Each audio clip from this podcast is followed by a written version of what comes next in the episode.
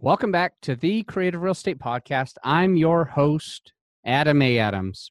And when I'm not behind the mic on this podcast, I'm usually hosting an event, hosting a meetup, uh, teaching people how to raise equity. And actually, we have a, a huge event. It, last year, it was one of the biggest events for all of multifamily. And it's coming up on October third, fourth, and fifth. I hope you'll attend. Go to Raising Money Summit dot com, and then you can get a discount by putting in the promo code podcast. So just my podcast listeners, get this awesome promo code. Just put in podcast, and, and I'll know that you got it. You heard it here on the podcast, and you'll get a giant discount. So go to Raising Money Summit dot com, and then put in the promo code at checkout, podcast. You get a big discount, and I'll see you there October third, fourth, and fifth. It's time for the Creative Real Estate Podcast, your source for out-of-the-box real estate investing strategies, brought to you by Real Blue Spruce dot com. Welcome back to the one and only Creative Real Estate Podcast. I'm your host, Adam A. Adams, and I'm here to add value to you, to you however I can. And there's a lot of ways we can do that. We can help you go from, you know, the no doors that you might have today to a thousand doors in a very short time. I do one-on-one coaching with this to help you with that. Today, we have a special guest on the show that is a unique guest. I've never had anyone with this type of experience. So anyone listening is going to learn a few things. I know I certainly am. So today we are with Cliff. And uh, I should have asked you before we got it got started how to say the last name. Is it Lipscomb? That's right. Cliff oh Lipscomb. Lipscomb. Okay, perfect. I'm sorry I didn't ask. Uh, Cliff is actually working as as a real estate technology big data gatherer. He serves as an expert witness, or the company he works with serves as an expert witnesses to provide data and to back up that data for different things for like attorneys in cases. Uh, for instance, they're working on things like mortgage-backed securities. Even though this happened more than ten years ago, they're still having uh, these mortgage-backed securities cases come through the pipeline, and they're still able to squash these and help back this up. Really interesting stuff. So what we're going to do is, Cliff, if you could just start by kind of giving us a bio. Wh- where did you come from? What are you doing now? And then we'll move into some of the questions. Okay, that sounds great. Appreciate being here. Uh, so I'm Cliff Lipscomb. I'm uh, I'm sitting right now in Cartersville, Georgia, which is my hometown. A um, little bit of background on me. I have uh, uh, two degrees from a small private liberal arts school called Berry College, which is over in Rome, Georgia. Uh, my degrees are in economics and sociology. And then I also have a P H D from Georgia Tech in uh, public policy. And my concentration there was uh, what's called environmental economics. So it's the application of economic principles to problems of the environment. Uh, when I came out of school in uh, two thousand three, believe it or not, I had a really hard time finding a job. So I, um, I um, about fifty-five applications and four interviews later, I landed at the uh, Bureau of Economic Analysis up in uh, Washington, D C as a regional economist. So a little bit of a stretch from uh, environmental economics, but the overlap there is kind of the statistical techniques and things uh, that I learned in grad school. So I spent a couple of years there. And uh, after a couple of years, I realized that I really wanted to get back into teaching. So I started looking around for teaching jobs, and I landed at Valdosta State University, which is in Valdosta, Georgia. Uh, it's about a thirteen, th- at the time, it was about a thirteen thousand student university. And um, I was in the business school. Uh, I was there for five years. I got tenured, and I decided to leave. And uh, people thought I was nuts for giving up a, a tenured professorship in a business school. But um, I moved to my current employer, uh, Greenfield Advisors, back in two thousand ten, full-time. I had worked part-time for the company for a few years, so at least I knew what I was getting into. And um, I've now been here nine years full-time. Um, it gave me a chance to move back to Cartersville. My kids know their grandparents. It's, uh, it's a great situation. And um, now with my current firm, uh, we're, we're, we really occupy a few spaces, but kind of the, the, the Venn diagram, or the intersection of the Venn diagram, is we touch almost all things related to real estate, uh, technology, big data, and providing uh, strategy uh, consulting for our clients. And our clients range from government entities to um, the occasional hedge fund, banks, uh, people looking to raise funds, and uh, law firms. Excellent. Okay, so one thing is, uh, first off, can you just tell me what FINRA is? Um, there might be a few people listening. I only learned about it six months ago. So what is FINRA? So FINRA is the self-regulatory body um, that uh, licenses uh, people in the investment management space, uh, in the private placement space, uh, that has to do with uh, providing investment advice and uh, also uh, mergers and acquisitions work as well. Okay, perfect. And I love that you summed it up. Awesome. Uh, better than I ever could. So here's a, here's a question. Um, so I hear of series seven. I think I hear of series six sometimes, and I'm pretty sure, but not a hundred percent. I've heard of people saying that they have a series three, um, but you're, you have a couple licenses under FINRA, and one of them is the series eighty-two and the other is a series sixty-three. So I know this is a random question, but I want to understand a little bit more about these uh, licenses and what they kind of are. So it doesn't have to be long, but what's a series seven and and, and a sixty-three and an eighty-two? Like, what can you do and what can you not do? Sure. So so FINRA, there, there's some gray area, I'll, I'll admit, um, with uh, FINRA licenses. But if you have what's called an R I A, a Registered Investment Advisor, that person most likely is going to have a series six or a series seven. Um, I'm not quite sure of the differences, but if you're an R I A providing investment advice, uh, managing folks' money in the public equities market, then, or in the REIT market, let's say, uh, those folks are going to have a series six or a series seven. The sixty-three is uh, kind of the general state level license that all Uh, investment advisors have to have. So if you have the six or the seven, I think nine times out of ten, that person's going to have a sixty-three as well. Now, you alluded to the other one I've got, which is an eighty-two. Um, uh, th- there's a little bit of a gray area here too, but the, the eighty-two is the test that you have to take to allow you to work on what's called a private placement. A private placement is um, either the raising of a, a fund or um, the, the, um, the marketing of a security, as long as it fits the definition of securities, the marketing of a security uh, to um, that, that is not in the public market. So private placement activities would look like uh, for us uh, raising a fund where those funds are, where those uh, where that capital is going to be deployed in opportunity zones. That would be an example of an activity that would be covered under the eighty-two license, or Uh, raising capital like a Series A round for a startup biomedical uh, company. That would also be covered under a Series eighty-two. And there are certain rules that go along with it, but basically you have things like a private placement memorandum um, that detail the risks involved with that particular investment. But you can only market those private securities if you have a Series eighty-two. Got it. How are Series eighty-two compensated when they are raising money through a private placement? Are there, yeah, just how are they compensated? There, there's various ways to do it. Uh, so I've seen groups that will charge um, a monthly retainer plus uh, some back end or some percentage of the uh, raise called the success fee.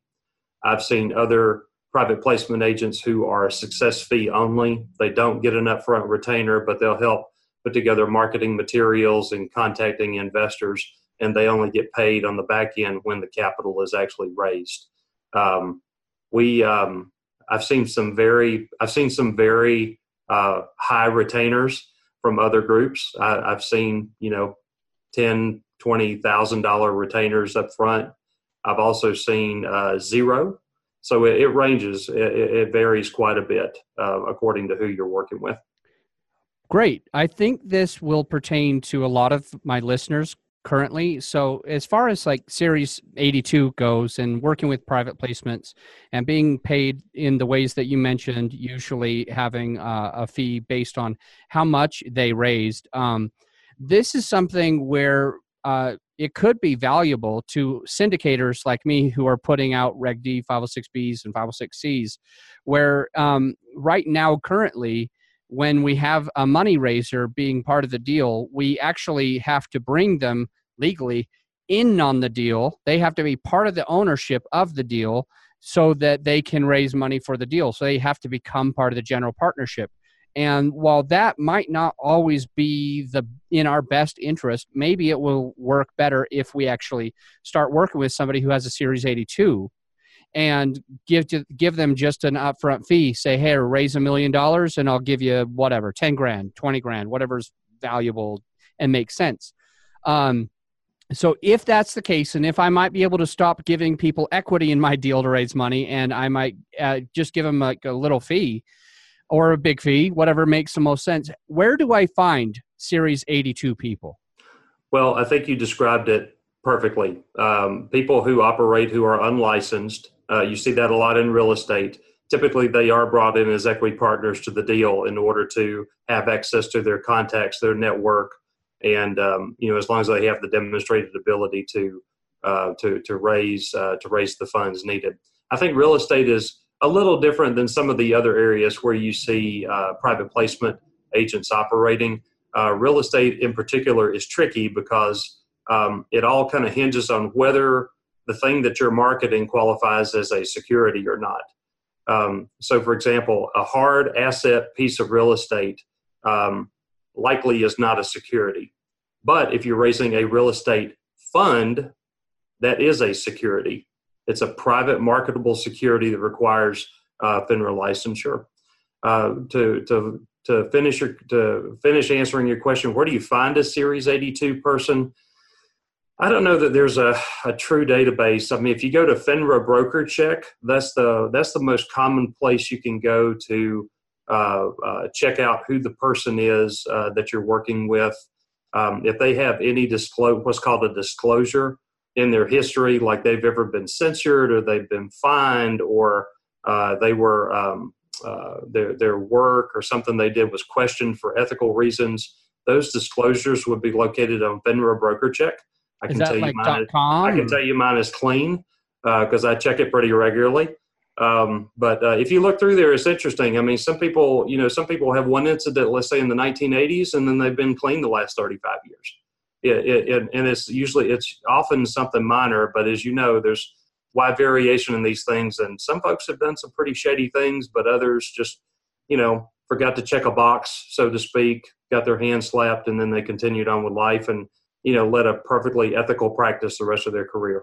So it varies quite a bit. Awesome. I really appreciate you letting me go on a tangent. I, I now I really want to talk about Greenfield Advisors, and I want to talk about um, like what is the normal case that you folks are working on, because um, I know you represent you represent the attorneys who are representing the clients to make sure to give them the right data to know if these um, these cases are going to be solved through your efforts. So, what is a normal case? What what are you guys usually working on? So here's a normal case for us. A uh, law firm will call us and say, hey, uh, we've got a piece of environmentally contaminated property. We think this is the source.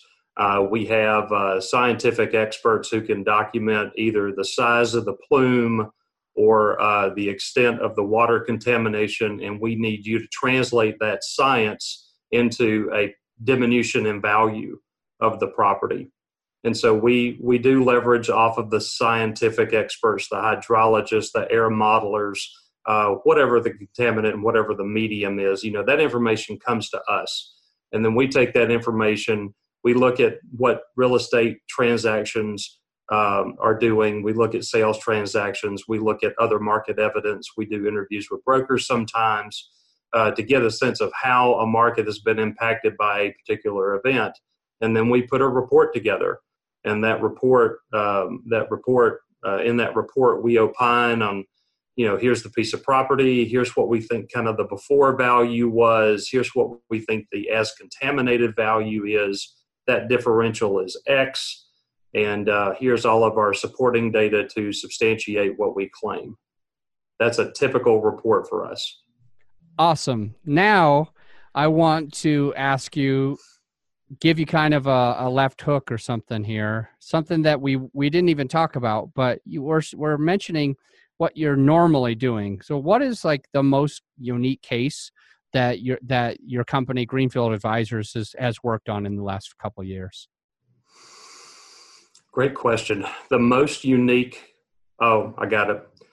About, I think it was about six or seven years ago now, uh, we were contacted by the owner of a one hundred fifty thousand acre pristine piece of property in Tierra del Fuego.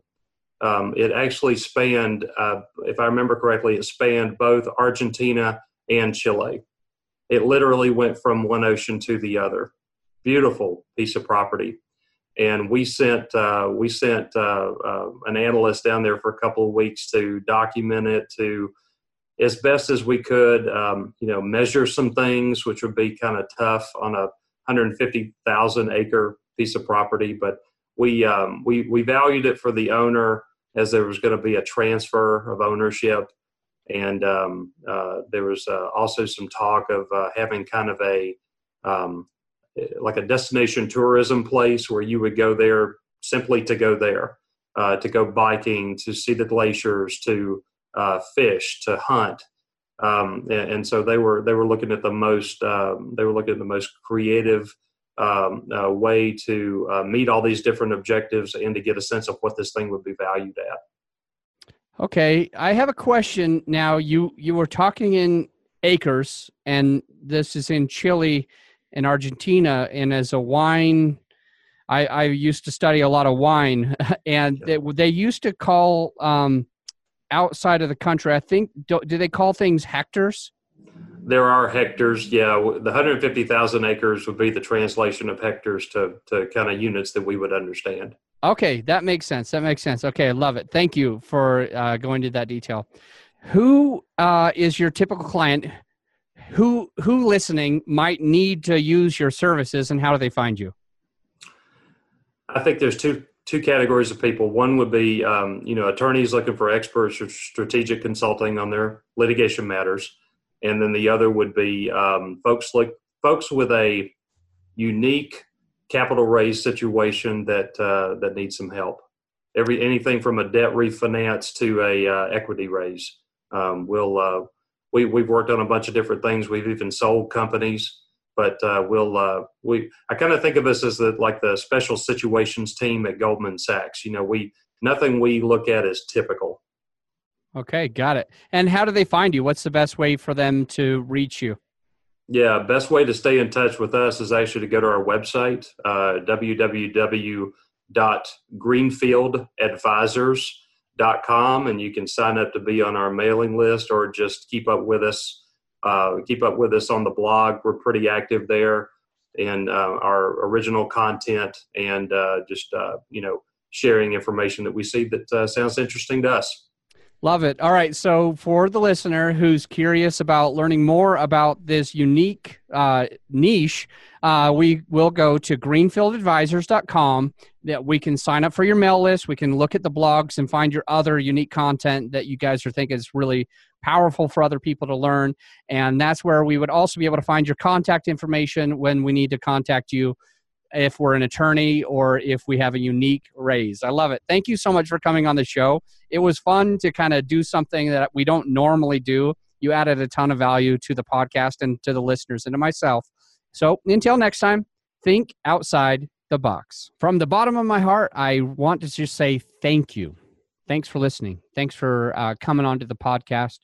I hope you've noticed one of the things that I'm absolutely trying to do right here on the podcast, and I, and I hope you've already noticed this, is I'm trying to bring as many amazing women on the podcast to really let that light shine. And that's the same thing that I'm doing with my events. So like I have uh, Tamil Kenny, I've got uh, Alina Trigub, I've got Jillian Sidoti, Ellie Perlman, Kathy Fedke, Maureen Miles, Peely Yarusi, some just incredible humans, incredible women that'll be on stage at the Raising Money Summit this year. I hope you decide to go ahead and grab your tickets and see what all of the speakers, not just the women, but the men and the women, have to, to do and present for us. I think we're going to learn a lot. And not only that, but the networking is going to be outrageous. So I hope you'll accept my invitation to come to the Raising Money Summit by going to raising money summit dot com. Check out all of the speakers, the ones that I just mentioned and the rest of them as well. Check out the speaker lineup. Check out the already amazing ticket prices that we have, and grab your discount for it as well. There's there's a special right now anyway, and plus that you could still use the promo code on top of it, which is awesome. Just put in podcast. So that's your promo code. That's your discount code, but there's a discount anyway, plus take that off and you'll save a bunch of money. I definitely want to see you there October third, fourth, and fifth.